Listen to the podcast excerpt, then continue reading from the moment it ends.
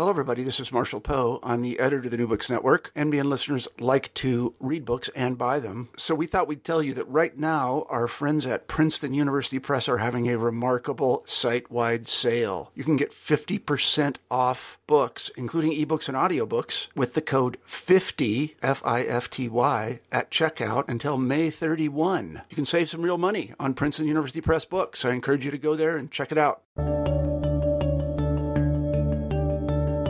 Hello, everybody, and welcome back to New Books in History. I'm Marshall Poe, your host. Each week we pick a new history book that we find particularly interesting, and we interview the author of that book. This week I'm happy to say we have Stuart Henderson on the show, and we'll be talking about his terrific new book, Making the Scene Yorkville and Hip Toronto in the 1960s. When I was a young man, I sort of wanted Hello, everybody, and welcome back to New Books in History. I'm Marshall Poe, your host. Each week we pick a new history book that we find particularly interesting, and we interview the author of that book. This week I'm happy to say we have Stuart Henderson on the show, and we'll be talking about his terrific new book, Making the Scene Yorkville and Hip Toronto in the 1960s. When I was a young man, I sort of wanted to be a hippie, or at least hip. So one of the things I did is I moved to Berkeley, California, where I thought that people were either hippies or hip. I knew to move there because the press told me so. Berkeley had this image as a place where young people gathered and pretty much did their own thing. And I really wanted to do my own thing. Unhappily for me, when I got there, people were no longer doing their own thing. Stuart Henderson, in Making the Scene, tells us about another place which is a little bit like Berkeley or Haight Ashbury or the Village in New York, and that is Yorkville in Toronto. I didn't know anything about Yorkville, but apparently it is where young Canadians went when they wanted to do their own things. There was a hippie scene there. There were cafes and there were musicians and there were drugs and there was sexual experimentation and there were all of these things some of them good and some of them bad. In Making the Scene, Stuart tells us about the arc of Yorkville from a kind of sleepy ethnic enclave to Haight Ashbury North, so to say, and then finally to something very, very different. I won't give the ending away, but you should definitely listen to the interview because you'll probably want to know it. And if you've ever been to Yorkville, you really should listen to this interview. Anyway, I enjoyed talking with Stuart today, and without further ado, here is the interview. Hi, Stuart. Oh, hi, Marshall. How are you today?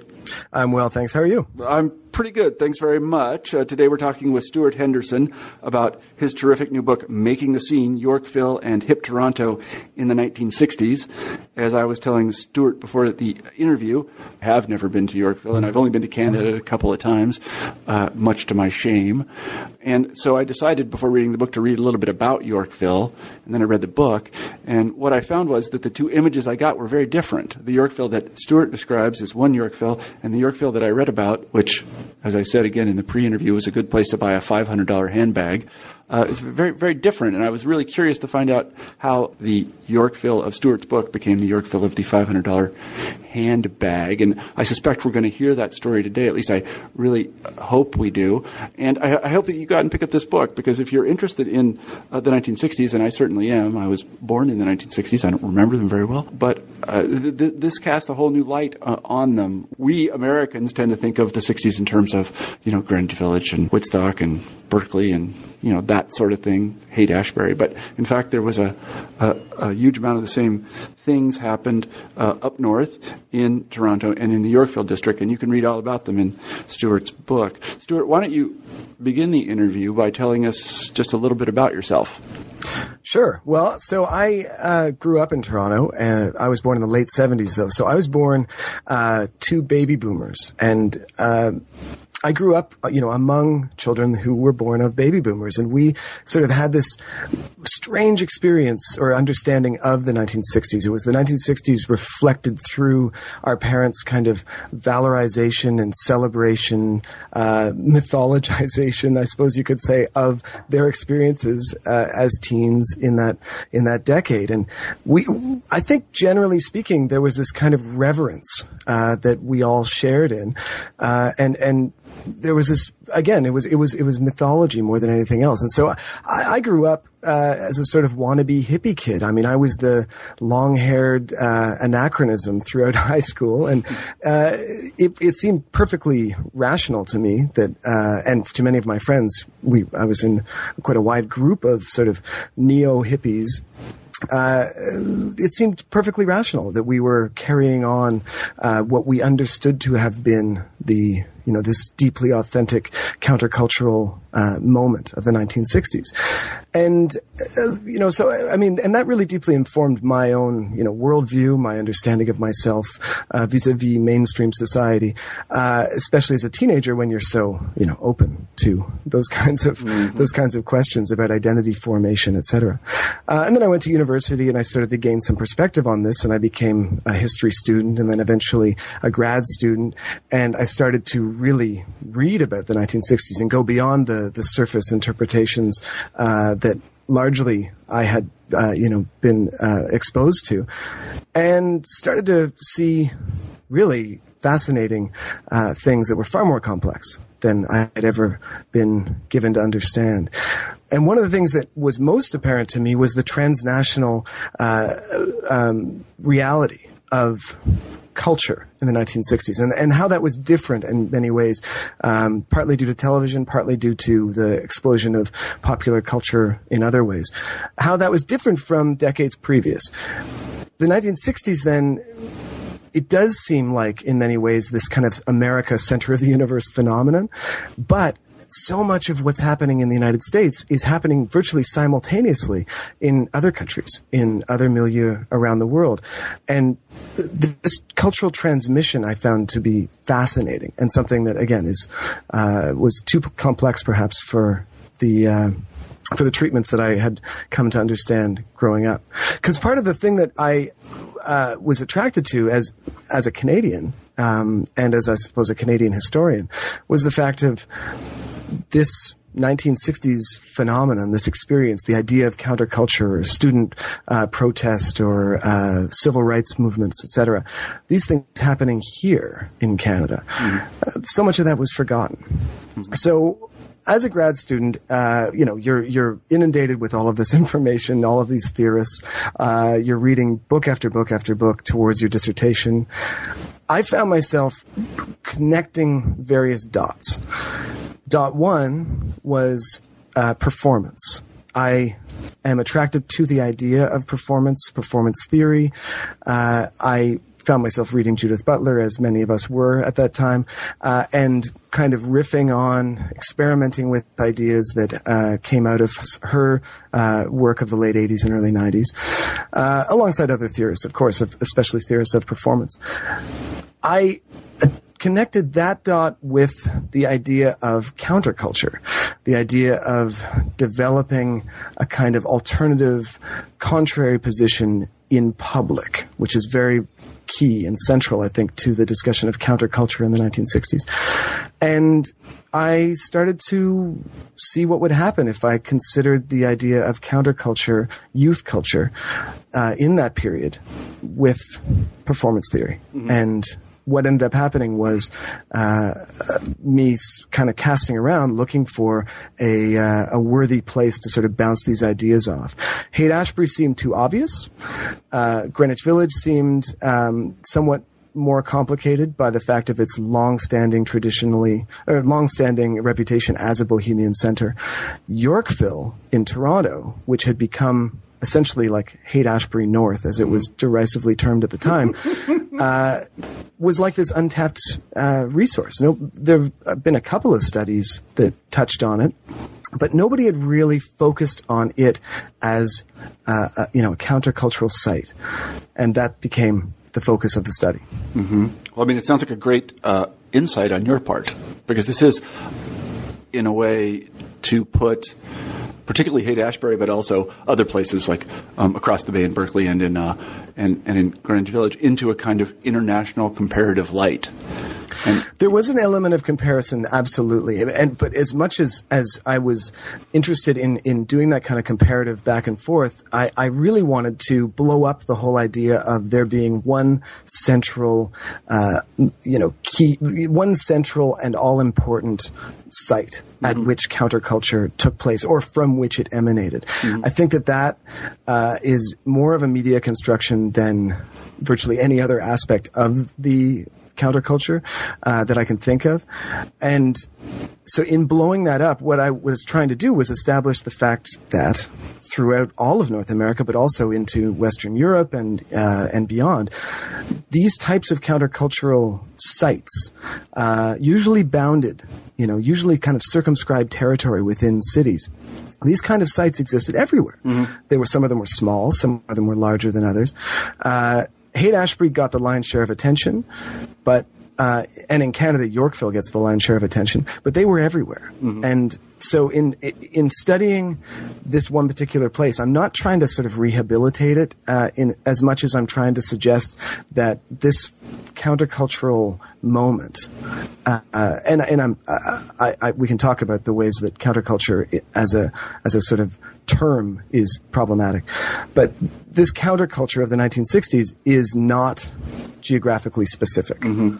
I mean, you're right that the media tended to focus and sell certain, focus on and sell certain places, and, and you know, it, uh, actually they had help. You know, if you're going to San Francisco, blah blah blah. Is it? Don't forget to wear flowers in your hair. You'll meet a lot of nice people there, or what? Something like that. That's right. Yeah. So uh, it's not if you're going to Madison, Wisconsin, for example. That's what people think about in the Midwest. You know, it's a very wild place. Um, but you know, I, it's interesting you mentioned this because even when I was I was a little kid in the '60s, but um, and I don't really remember any of it. My my '60s all happened in the early '70s. Uh, so, but I remember even in Wichita where I grew up that there were head shops and there were hippies. There were especially bikers. I'm glad that you mentioned bikers in in the book because in my mind they were kind of indistinguishable. At least in Wichita they were. And it's funny because here in Iowa City, uh, the the city where I'm uh, now sitting and from which I am talking to you, uh, you can find hippies and you can find a lot of bikers. So uh, these things in certain places uh, are are alive and well. Um, I I think they're alive and well where real estate doesn't cost a lot.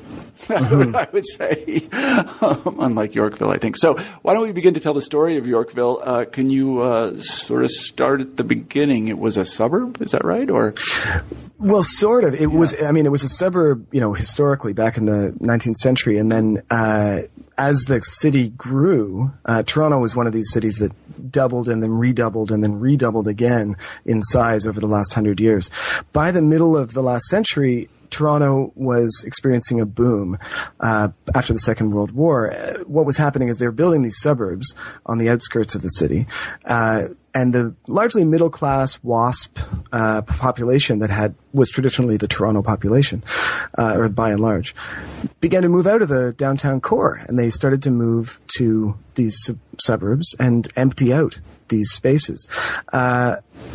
Who is moving in? Well, there's an influx of uh, immigrants in, in the post-war years. The displaced people. Toronto was a real center for displaced peoples, but it was also a center for Europeans uh, who were up and leaving uh, under other circumstances, and they tended to now fill up these uh, suddenly empty downtown-ish areas. And Yorkville uh, isn't quite in the downtown core, but it's just north of it. I mean, it's it's if you look at Toronto now, it's basically the dead center of uh, metropolitan Toronto. Um, Yorkville, the Annex uh, neighborhood, these neighborhoods uh, are very, very proximate to downtown. Um, and all of a sudden, they are filled with new Torontonians. And these new Torontonians bring with them all sorts of uh, old European ideas uh, and some new, European ideas, I suppose, as well. Uh, one of these innovations is uh, the idea of a, a coffee shop. I mean, something so simple as a, as a, as a coffee house actually plays a major role and we're in not this talking story. we're not talking Tim Hortons here, are we? We are not. No, thankfully, we are not talking Tim Hortons. Uh, you know, but this is, and, and that's part of the thing is this is the era pre uh, coffee shop as a sort of expected hangout for uh, people after work. There were tea shops in Toronto, places like that, but there was no sort of sense by say like 1945 that you know you could go and hang around, sit on a patio, sip coffee, and talk with your friends. This is kind of this is an innovation of the uh, post-war European uh, influx to Toronto, and so if you have a, you have this neighborhood Yorkville, in which uh, you have a high concentration of uh, Europeans, there are suddenly coffee houses. Coffee houses attract. Uh, they need to have. They want to have entertainment, so in come local musicians. Uh, it's now the late fifties. The uh, bohemian, very small sort of beat art scene in Toronto latches onto this. One of the things that I, I, I found in studying this is that, uh, and, and anyone who has studies other urban areas in, in America, uh, in North America in this period, or has studied counterculture, youth culture, will see parallels throughout all of this story. But one of the things that happens is the bohemian or beat influenced youth culture of the late 50s, early 60s is casting around like crazy for something that they can, can they, they can see as authentic, something that they can, uh, believe to be real. And this this quest for authenticity, uh, much maligned by by many uh, as an empty uh, pursuit, uh, was a really real motivator for a lot of people in this period. And and and looking around Toronto, a very puritanical uh, Protestant city, it was famously known as Toronto the Good. Um, Yeah. You know, uh, there, there were famous uh, comparative stories between Toronto and Montreal. Montreal was filled with sin and fun and vice, and but Toronto is a very puritanical and and frankly sleepy place. And there's a and there's a certain degree of uh, celebration of this fact on the part of municipal authorities. It's known as a place that it's hard to get a drink after eleven o'clock. Yorkville, with the coffee houses, uh, seems, for whatever reason, to be this kind of authentic, real space in an otherwise boring city. And it attracts the artists. It attracts the, the, the folk singers, which have become this kind of new trending thing by the late 1950s. And this is really the, the, the, the genesis of Yorkville as this sort of countercultural center. It slowly t- uh, takes hold through the late 50s and into the early 60s. A previous center downtown, further downtown, uh, where many art galleries were, and which was sort of the pre-hippie scene, it gets torn down uh, because there's a development that takes place, and so there's a kind of migration up to Yorkville of of you know artists and writers and poets and musicians. Yorkville really starts to cohere as a countercultural site in around 1962-63. And when I say that it coheres as a countercultural site, what I mean to say is people there's nowhere else to go. Which is the really important thing to understand about this, about Toronto in this period. There's not anywhere else uh, that makes any sense to hang out if you're looking for something uh, that's alternative to the mainstream and alternative to what sounds like it's otherwise fairly boring. There's a strip of kind of seedy bars on Yonge Street, which is a major uh, thoroughfare in Toronto, but they are given over to you know somewhat uh, tougher characters, working class. There's a there's a, a, a touch of danger and violence about them. Um, Yorkville has this again bohemian uh, quality because of the European influences. It has this this attraction to uh, beat influenced kids, and the folk singers get up on stage, and a kind of industry begins to develop around this. What's so interesting about this to me is that what you have very, very quickly is you move from a neighborhood that's essentially an ethnic ghetto in Toronto to another kind of ghetto, a ghetto that's still understood as being circumscribed, bounded by its kind of um, uh, neighborhood uh, boundaries, in which something different is happening. There's this kind of sense that develops by about 63, and you see this in the media, um, in- in coverage of the district, that it is a place where something else is happening. It's this kind of island of difference in Toronto, Yorkville. That's crucial because what that does is present to Torontonians, to, to young uh, people who are reading the newspapers perhaps, or seeing it on TV, or listening to their friends at school, this sense that you can go from your white bread suburban Toronto life uh, and walk into Yorkville and boom, you're part of something different. Right. You are taking part in this thing that has not yet been named counterculture, but which will be. This is what causes Yorkville to develop into a, a contested site, and that's where uh, me as as an academic, I as an academic uh, became most uh, uh attracted to this story. Mm-hmm. This this place, this very small space in Toronto, becomes understood as the place to perform alternative activities. Mm-hmm, mm-hmm. No, I like what you said, especially about uh, authenticity and critics thereof. And the classic American story of authenticity and critics thereof is, of course, uh, Robert Zimmerman from Hibbing, mm-hmm. Minnesota, who goes to the University of Minnesota and becomes Bob Dylan, and whose idol is Woody Guthrie. So he went and remade himself in Minneapolis. He went to a place where he thought he could be somebody different. And, you know, he was attracted to it. And as I say, these parts of the upper Midwest, even today, have this you know, they have a reputation as being a place you can remake yourself, where something different is happening. And for him, it certainly was something different. And then he shortly thereafter he goes to someplace else where he mm-hmm. thought something different was happening. He goes to uh, Lower Manhattan, um, which I think he does next. I'm not really, I don't really remember, mm-hmm. but uh, I know even in my, I hate to be autobiographical, but even in my own life, you know, I grew up in uh, in Kansas, as I told you before, and you know, when I was getting ready to go to graduate school, I really wanted to go to some place where I thought something different was happening, and so I went to Berkeley. Little did I know that uh, nothing different was happening there in, the, in, the, in the late 1980s. Um, but I still had this notion that there something different was happening, and I could be somebody different. I, you know, I could identify it as, oh, that place. You know, mm-hmm. um, these places still exist today today, where you know young people are attracted. I'm I'm always reminded of. Um, you know, in the process of talking to people about the New Books Network and recruiting hosts and things, it, it frequently happens that I talk to uh, young people, I'm an old guy now, who live in Williamsburg, Brooklyn.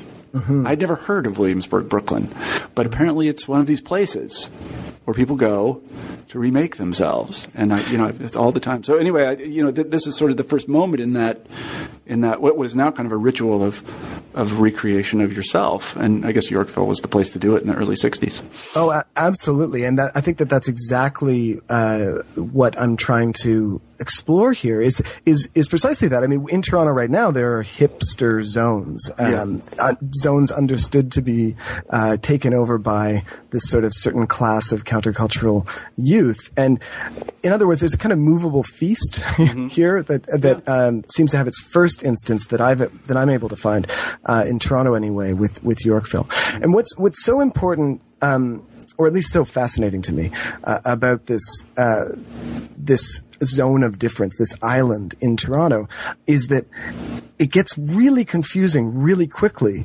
trying to figure out whose space it is. Mm-hmm. I mean, who is a villager, as they were called? Right.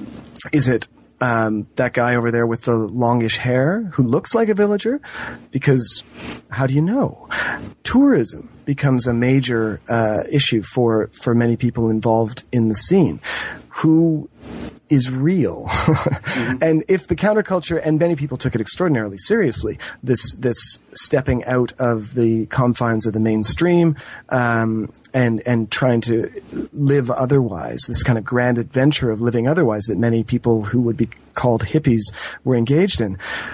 These people are impossible to tell from somebody who just put on a hippie wig and came down from the suburbs mm-hmm. and walked the streets. Mm-hmm. Um, you know, you have to really spend time with people before you can get below that surface impression. And then the reality is, is that uh, as the '60s wear on, you start to realize that getting below the surface impression, you still end up with somebody who's performing a certain idea of counterculture mm-hmm. that has been taught to them, right. that they've but- that they've picked up by some some kind of osmosis, perhaps, or through media exposure, uh, etc. And this gets back to this kind of transnational phenomenon of counterculture. Where does any of this stuff really start or emanate from?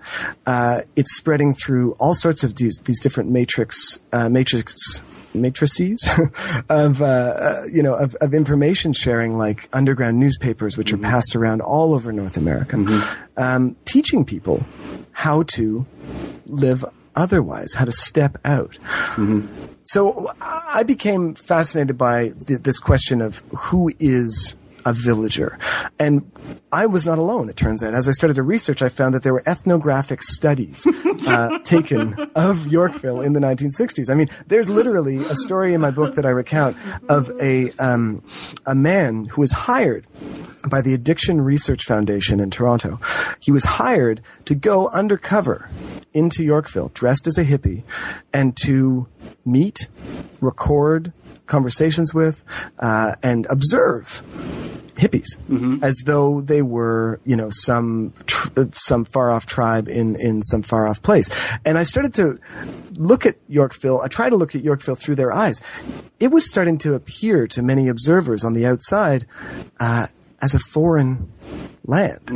Uh, and you started to even see this, this language popping up in, in press. I mean, uh, there was an alderman, Horace Brown, who actually said it was a foreign land taken over by teenagers. Um, there were there's purple prose you started to see from from journalists talking about uh, voyaging into the dark jungles of Yorkville trying to find a story. Um, people openly musing about their fears that if they go into Yorkville, will they ever come out again? And then these discourses started to develop by 65, 66 around, you know, young girls, uh, young women going into Yorkville and being ruined by Yorkville, uh, which is of course, of course code for losing their virginity. Uh, or engaging in, you know, any manner of uh, sexual activity pre-marriage, uh, and young boys going in and being destroyed by drug use, and and destroyed in that case had to do with they, them becoming incapable of uh, sort of middle class employment, and this this idea that Yorkville, this again very small geographic area in Toronto, has this this this cr- is there's this impression that's created around it that it is like passing through fire. um, I found to be extraordinary. Yeah. So uh, you, you, to bring the story forward just a little bit, I like that expression, passing through fire. The, uh, so in '63, the scene is set. by '64, people are coming who um, uh, didn't, I, I guess, help create it, but they, but they are coming, they are attracted to it, like uh, Right. you know, uh, uh, uh, flies to let's say sugar instead Well, of the other thing. Yeah. abs- Uh, yeah. There's this there's absolutely this this shift by about 64 where people start to see it as a project right? Prior to 64 it's like people are going to hang around there um, because they're attracted to the folk music or the poetry etc by 64 65 as the press is paying more and more attention to it young people are starting to see it as their site as their place. It, it is a youth center of some kind. And you know and of course coffee houses and bar uh, not bars actually but um, because liquor licenses were still hard to come by. But uh, dance clubs these are starting to open up to cater to the young people who are pouring into the scene. But um, among those young people, there are there are these, I guess we call them leaders, uh, who see this as a project. Okay, this is our space. Let's make it our space. Let's actually agitate against those forces that would try to take this site away from us. And this is when the contested space issue becomes so important. You have shop owners in the district, many of whom are trying desperately to cater to the wealthy Torontonian, uh, um, you know, upper middle classes uh, from the local neighborhoods uh, that are battling against this idea of hip kids lying on their front stoop when they get to work in the morning. You know, It's a never-ending battle. yeah, well, right. And then you've got police who are concerned that there are there's this whisper of drug use in the district, which is very uncomfortable. un, uh. Um, uh, because Toronto is again such a puritanical place, there's really not much history of uh, drug use to be found among middle class people. Let's put it that way. Um, and you have these questions of sexuality. You have these questions of what are these kids up to, and so shop owners, police, municipal authorities are now getting involved, concerned that you know they're going to lose votes if they don't do something about the scourge of of you know youth in Yorkville, and you have among the young people hanging around there these kind of splits along identity lines. You have these middle class, largely middle class, largely suburban, um, you know, white uh, young people who are closely associated with this kind of post beat proto hippie thing in around 64 65 you have working class youth many of whom are um, uh, the children of immigrants of the recent immigrants um, who tend to be called greasers uh, which is of course a derisive term um, but which is also reclaimed to a certain extent by many of these young people. There's a there's uniforms, clothing styles that start to develop the, around these two groups, mm-hmm. um, and they are sort of battling for supremacy in the district. And then, of course, you've got the tourists, which are sometimes dubbed weekenders, who are appearing in ever increasing numbers through 64 or 65 every night just driving down the streets, mm-hmm. walking down the streets in groups of friends, trying to see what's happening.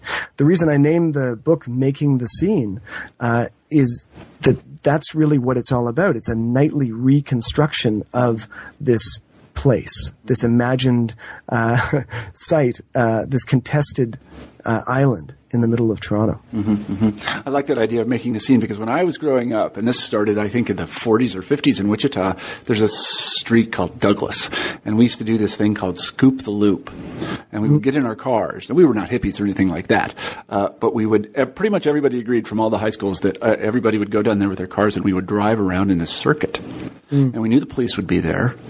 And we knew people would come out and watch us do this. We turn our radios up real loud, and you know, we probably we were drinking at the time and that kind of thing. But we were very consciously we picked a place to make the scene. Mm-hmm. That was it. And you scooped the loop on Douglas, uh, mm-hmm. and you know, and, and, it was just it was like a, a weird convention. It's like okay, everybody's going to be there on Friday night, you know. yeah. It's uh, it, it's very and it's it is that kind of small town like American graffiti phenomenon yeah, no, of driving right. up yeah. and down Main right. Street.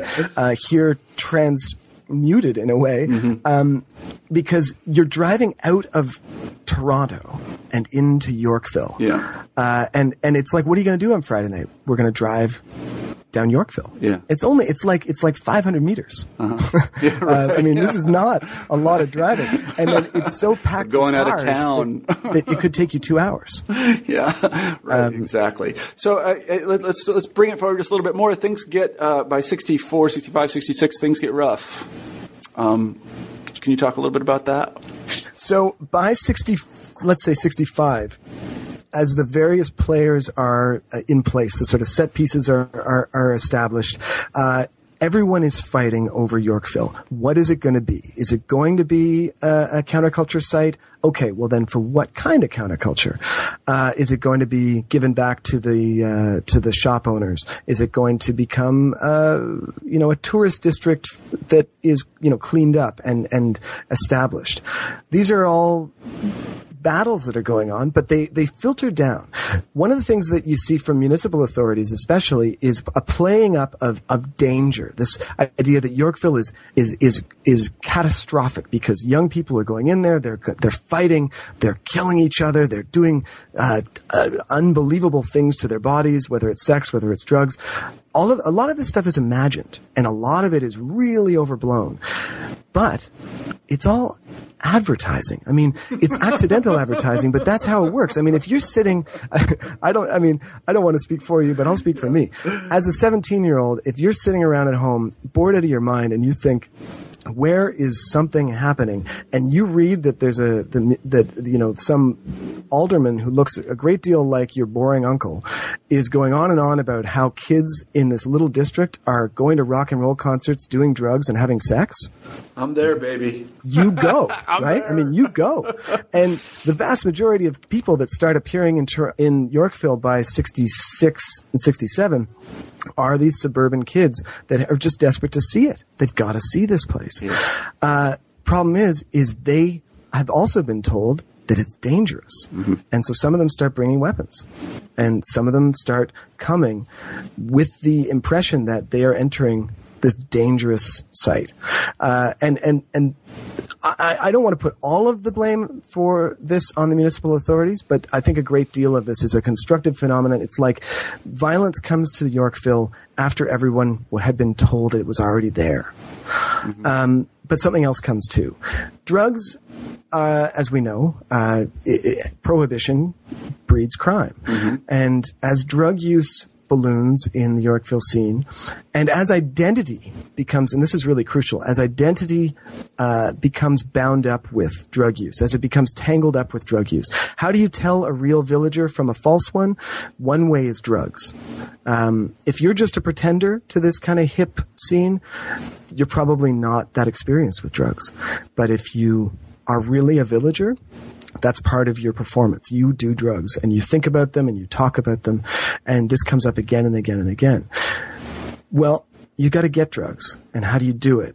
Uh, as police are paying more and more attention to the district, as municipal authorities are, are putting the finger on the district as a place where they've got to, you know, clean it up, uh, it gets harder and harder for people to move their product in, in the scene.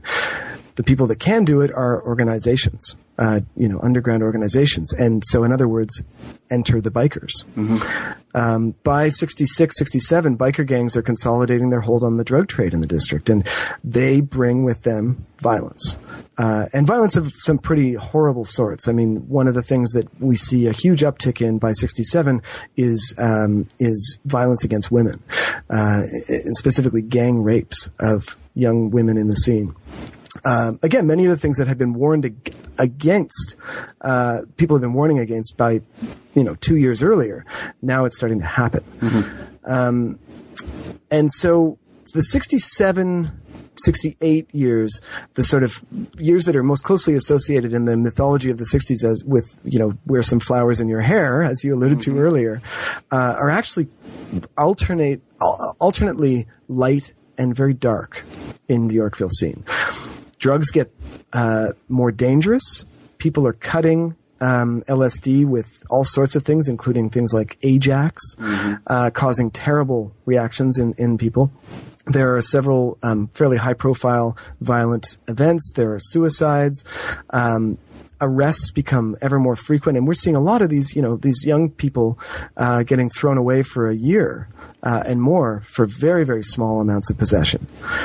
And paranoia becomes a feature of life in the district. Now, again, people are pouring in. By 1967, people are crossing the country to get into uh, Yorkville for the summer to go spend the summer there.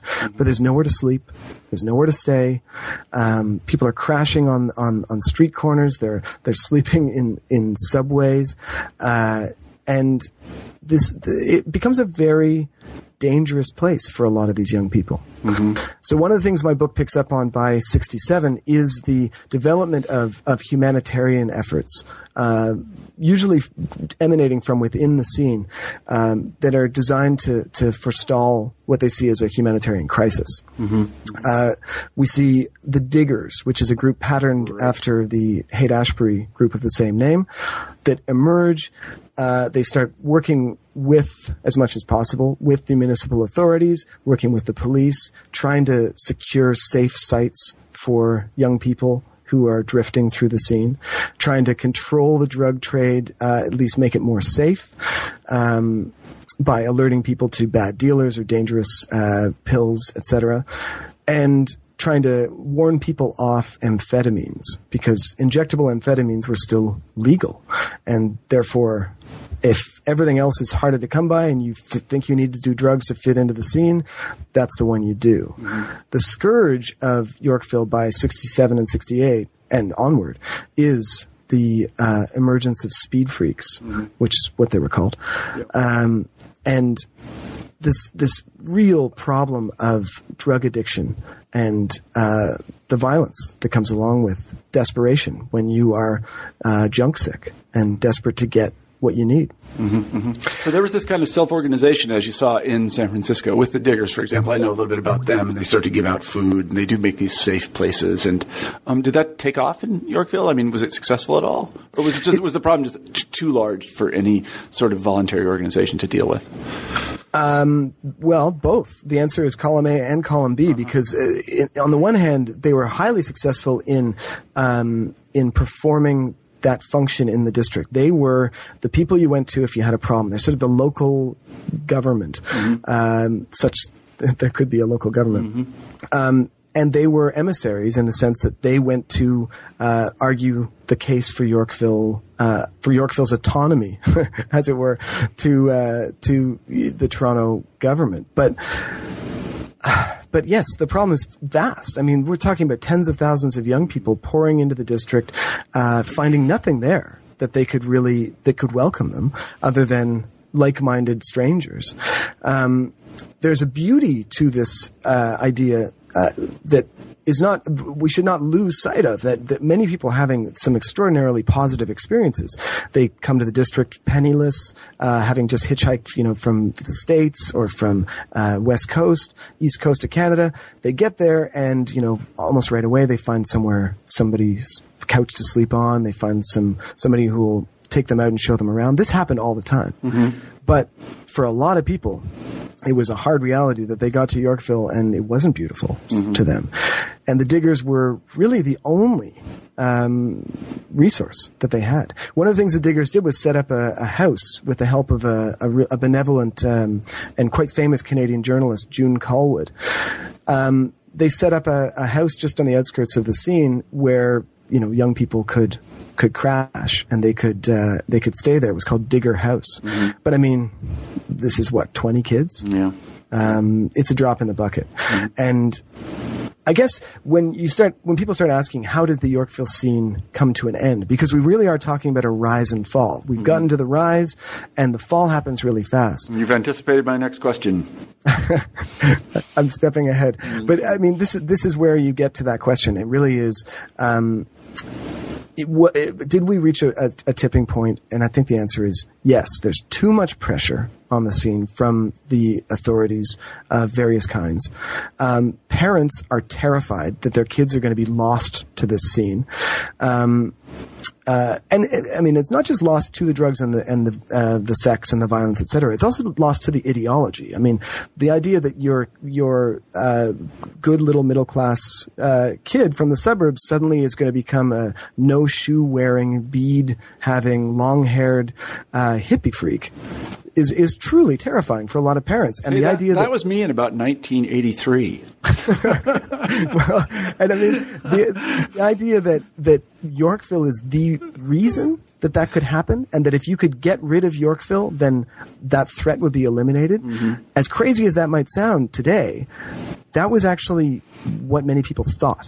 Still. By 1967, 68. Shut that place down, and then things will go back to normal. Um, and that's what people started to try to do. One of the things that they start uh, doing, the, people, the Village of Yorkville Association, which is an association of local merchants, um, works in concert with the municipal uh, authorities, the aldermen, um, to effectively change the structure, the zoning uh, uh, in Yorkville such that no more rooming houses could exist. That the buildings would be uh, sold off to developers, and they would they would just knock them down and then build things like hotels, um, parking garages. Uh, they essentially erased a lot of the the the charm of the district in this process, but they did manage to make the place uh, over very, very quickly and cause a lot of people to leave. And can you talk a little bit about the end of it? I mean, was there any catastrophic event, or was there a sort of a slow uh, wind down of things where people became disenchanted? Um, uh, can you describe the the kind of transmutation of the place from uh, this sort of hotbed of I want to say hippie radicalism, or Right. I don't know what it is, uh, patchouli oil wearing, long haired, bead bespangled kids to whatever else it became afterwards in the 70s? So two things happen simultaneously. Well, I guess let's say three things. Okay, so thing one uh, is that the village has gotten too big for itself. Uh, it's become famous across Canada, but it's also actually famous in the United States uh, to the extent that uh, uh, by '68, draft resistors are pouring over the border to Toronto and heading to Yorkville. Uh, so Yorkville is is becoming really complicated as a politically charged place. Um, it's also famous because musicians are pouring out of it. The other side to this story is that Yorkville spends most of the 1960s as an incubator of an extraordinary talent coming out of Canada. It's not just the young people that want to engage with the drug and sex scene or the or the hippie ideologies, uh, the peace and love movement, all these different things. It's not just them that are going to Yorkville to try to find something. It's all of the musicians in Canada. Uh, if you want to have a career, it was pretty tough, but you're not going to be able to pull it off if you're in Saskatoon. Mm-hmm. You've got to get to, you know, one of the major centers, at least Yorkville provided all these stages, had all these kids. It was like this captive audience every night. So people are pouring in. Who comes uh, from Saskatoon, Joni Mitchell. Mm. Uh, who comes from uh, Winnipeg? Neil Young. Mm-hmm. Uh, Gordon Lightfoot comes from Orillia. Gordon Lightfoot, one of my favorite people. You should never feel any shame for loving Gordon Lightfoot. Oh, That's what I say. He's, well, he literally is, I think, referred to as the national treasure in Canada. Uh, but, you know, Bruce Cockburn comes out of the scene. Yeah. Uh, the band that would eventually be Steppenwolf comes out of the scene. Um, so it's it's famous for all sorts of reasons, uh, and it's showing up on the radar perhaps too much. And again, it's it's like it's it's reached uh, the point where it has to be. It can't get any bigger because it, the confines of the district are simply too uh, too tight. So that's thing one. Thing two is that uh, what do you do to alleviate the problem of serious drug abuse in the district. Um, the diggers are trying to shut down the speed uh, usage, um, but LSD is being very badly misused. Uh, people are taking it, you know, daily and causing themselves psychic trauma uh, of various kinds. Um, marijuana is often not marijuana. It's it's cut with various different things. People don't know the difference. Again, it's really still a quite a new quant- an unknown quantity for for many of the people involved in the scene. All of these things conspire to uh, lead up to what is really a, the, one of the more extraordinary events that I detail in the book, which is the hepatitis epidemic of 1968. Um, so, a lot of people are using needle drugs. Um, but there's also, which of course could could spread hepatitis, but there's also the problem of uh, the association of these transient youth with filth. I mean, with being unclean. There's the the dirty hippie is a kind of classic trope that, That comes was me. the 60s, right? um, well, what is what did dirty people spread? Disease. Uh, add that to the fact that there's a long-standing history of um, ghettoized communities that are seen as foreign and other and dangerous or anxiety inducing in the wider cityscape. These are places that are incubators of disease in this in this sort of uh, understanding. This it- really it's about anxiety, class anxiety, uh, racism. Um, this is a long-standing story. Well, strangely, it gets applied to Yorkville. I mean, Yorkville, the hippie ghetto, was a way it was described.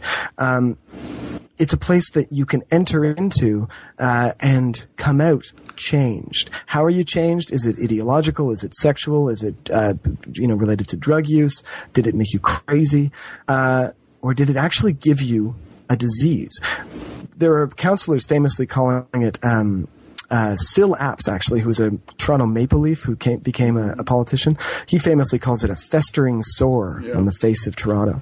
Uh, they use this language about about disease to describe the place. Well, by the summer of 1968, all of this stuff kind of comes together, and Yorkville uh, experiences a, a a higher than usual number of cases of hepatitis. Now, higher than usual is it's not that many, uh, and it's suspected hepatitis. It takes a while for the test to come back. Um, the medical officer of health. Uh, reports this and immediately gets picked up by media sources and and uh, local politicians as evidence that Yorkville is diseased. Maybe Yorkville is a disease. Um, the, I think it's the Toronto Star newspaper. Well, Anyway, one of the local newspapers refers to it as hippie hepatitis. Uh, suddenly, to be a villager is to be diseased. It happens very, very quickly. People are starting to report being refused. Um, bus- they, they can't order food at restaurants because they look like a villager. Um, the village itself goes under uh, what is essentially a quarantine. Um, all the businesses, restaurants are shut down as they inspect to find, you know, sources of, of hepatitis. And throughout the month, the medical officer of health keeps coming on, going on record saying, look, this is crazy. You guys are overreacting. Uh, we still don't know anything. We've got a couple of cases, uh, and it's perfectly normal that there would be a couple of cases. A lot of these kids are using needle drugs. Uh, and, you know, but on it goes and it blows up until by the end of August, Yorkville is effectively empty. Um, young people have been forced to try to find other places to congregate. The hip scene that understood Yorkville to be their scene, the logical place, perhaps the only logical place for them to congregate, have now spent a month finding new centers around Toronto. And what seemed like an impossible task, ridding Yorkville of its denizens many a couple months before, now seemed well possible, mm-hmm. easy even. Um, you have to construct a way in which Yorkville's definition changes in the public imagination. Mm-hmm. I have a couple. I have a couple of follow up questions. I know we're running out of time, but I really want to ask these things. Uh, number one, what happens to Yorkville in the '70s? I mean, that's even before it became a place to buy $500 handbags, right? And then my second question is, uh, what happened to all the people who were there? I mean, did they turn out horribly? I mean, did they are they, are they drug adult adults now, or I mean? Uh, I'll answer the second question first. Uh, they is an impossible yeah, sure, uh, sure. quantity uh, because, as far as I can tell, everybody went to Yorkville. I mean, and this is how this is this is my gauge of that. I have talked about this book in public a lot of times. I've done speeches, I've done um, interviews, every single person that I've talked to uh, was there. um, every single person I talked to said, "Oh, you should have interviewed me." It's like the French so, Resistance; everybody was in it. Yeah, and I say, and I say, "Why should I have interviewed you?" And they said, "Well, I went." I said, "How many times?" I said, "I don't know, five, six times." right? So everybody was there. Everybody made the scene. Everybody was a villager, or was a tourist, or was engaged in some way in the construction of the scene for however long they were there. Uh, again, that's part of what attracts, attracts me to the story. But that also means that there is no answer to the question of what became of them. Um, some of the major figures, we could track their careers uh, or their trajectories after uh, being in the scene, some of the sort of media firebrands and that type of thing. But the average villager goes on to be the average Torontonian or the average Canadian or whatever it is. I mean, it's it. There's kind of a it's kind of a mundane thing. Yeah. Of course, the, many of the people that were engaged in in the speed uh, scene had pretty awful outcomes. Mm-hmm. Um, but the vast majority of people uh, just go on to be the vast majority of people. Yeah, sure. The second question is how does it come to be the flashy, uh, uber wealthy center of Toronto, which it is today?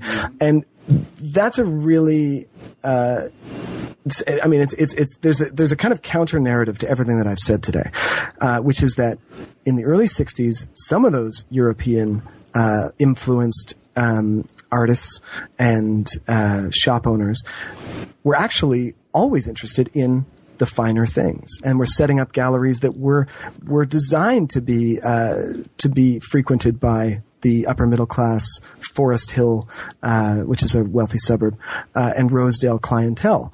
That was what they were trying to do, and the '60s was this kind of blip where they had kids sleeping on their porches, uh, but then the kids went away, and they could continue mm-hmm. to sell to to that clientele. I see. So essentially, the, the counter narrative is maybe Yorkville was always on its way to becoming the center of uh, high class shopping in Toronto. Mm-hmm. Maybe that was always the story, and maybe the flash in the pan that was this sort of seven or eight years of of hippie Yorkville is really this aberration. Mm-hmm. Um, because by the early 70s, the young people are basically gone uh, for the most part.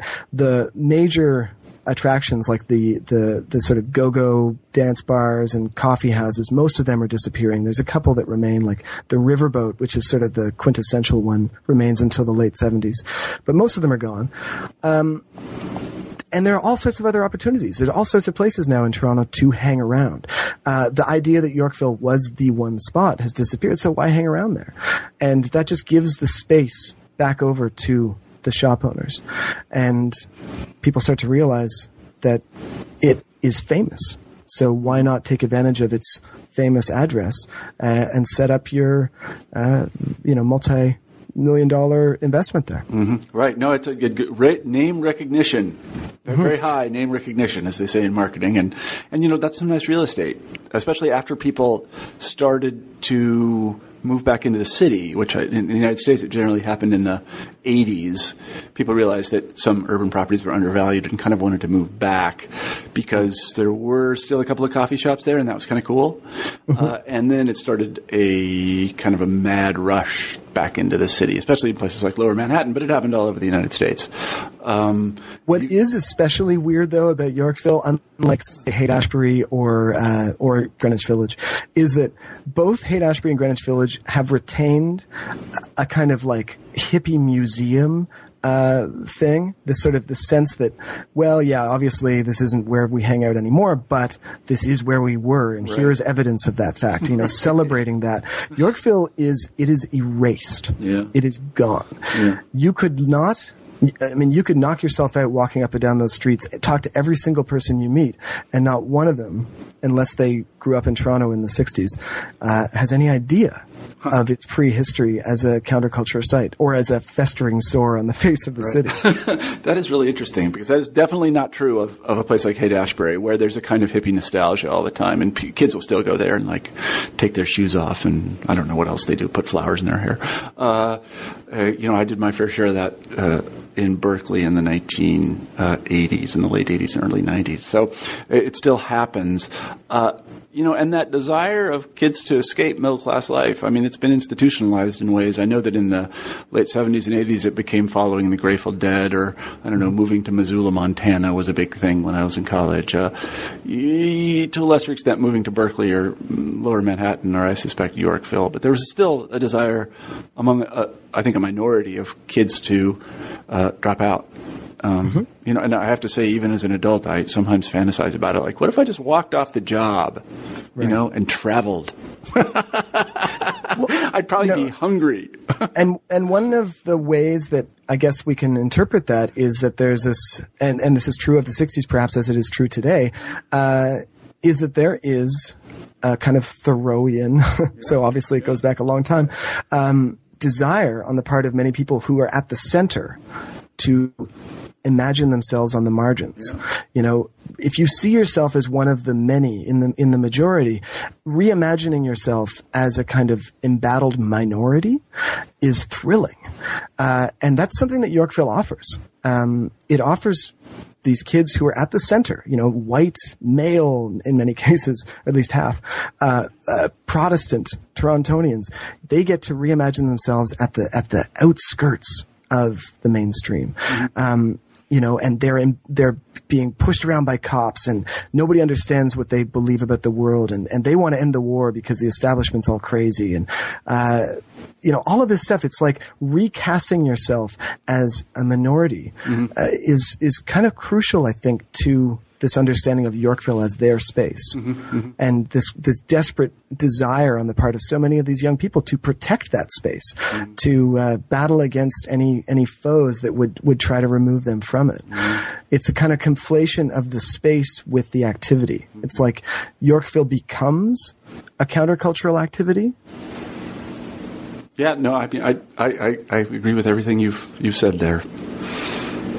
Well, thank you. uh, um, yeah, I mean it does. I mean, I, when I used to, I used to go to Grateful Dead shows all the time, and uh, I recognized that it was a kind of performance that we were all we had met there and we sort of threw our daily lives aside at least most of us there were the really authentic types that had hair down to their waist and traveled around in buses i didn't do that i was in graduate school at a big university but for that time period, you know, I was living that kind of Thoreauian fantasy of being not not being in the center of something and not climbing up some ladder, which I definitely was doing. I was climbing a ladder, uh, right. but but setting all that aside for just a moment and being kind of among, I guess, among equals. I mean, I never really thought about it in those terms, but I was putting all that aside for just mm-hmm. you know for just a little while. Anyway, we've taken up uh, too much of your time, I think, and I want to get to what is our uh, traditional final question on new books in history, and that is, what are you working on now, Stuart? So I never gave you part three of the question of oh, what happened at the end of the 60s. And okay, that's uh, really helpful because okay. it's also the answer to this question. Oh, okay, great. Uh, one of the other things that happened at the uh, tail end of 1968 is uh, you know, you have that hepatitis thing that really scares people off the district, causes them to look around for other places to go. And at that exact same moment, something weird happens down the street. A building opens a high rise, 18 stories, hmm. an apartment complex. It's called Rochdale College. This is a building that is to be essentially an overflow residence space for the University of Toronto, which is just adjacent, but is not formally connected to the university. It's called a college because they're going to have a kind of experiential slash alternative educational program inside where people could kind of informally set up seminars and it would all happen in the building. And if you were a resident, you were expected to take part in that, but you didn't have to. Some people would just live there and, and work outside or go to U of T or whatever it was, University of Toronto. Um, this building has a kind of cachet in the uh, in the hip underground uh, as it's being built because people start to look at it as you know that sounds really hip. I mean, mm-hmm. that's a university that is not a university; it's a counter institution.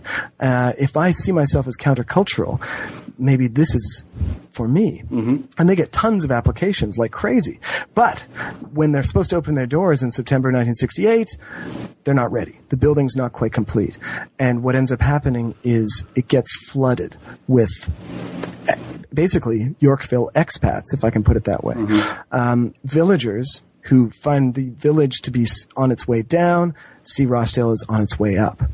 Now, it's 18 stories this building. There's room for 850 people. By most measurements, there are as, as many as 3,000 and more in the building at any given time from 1968 on.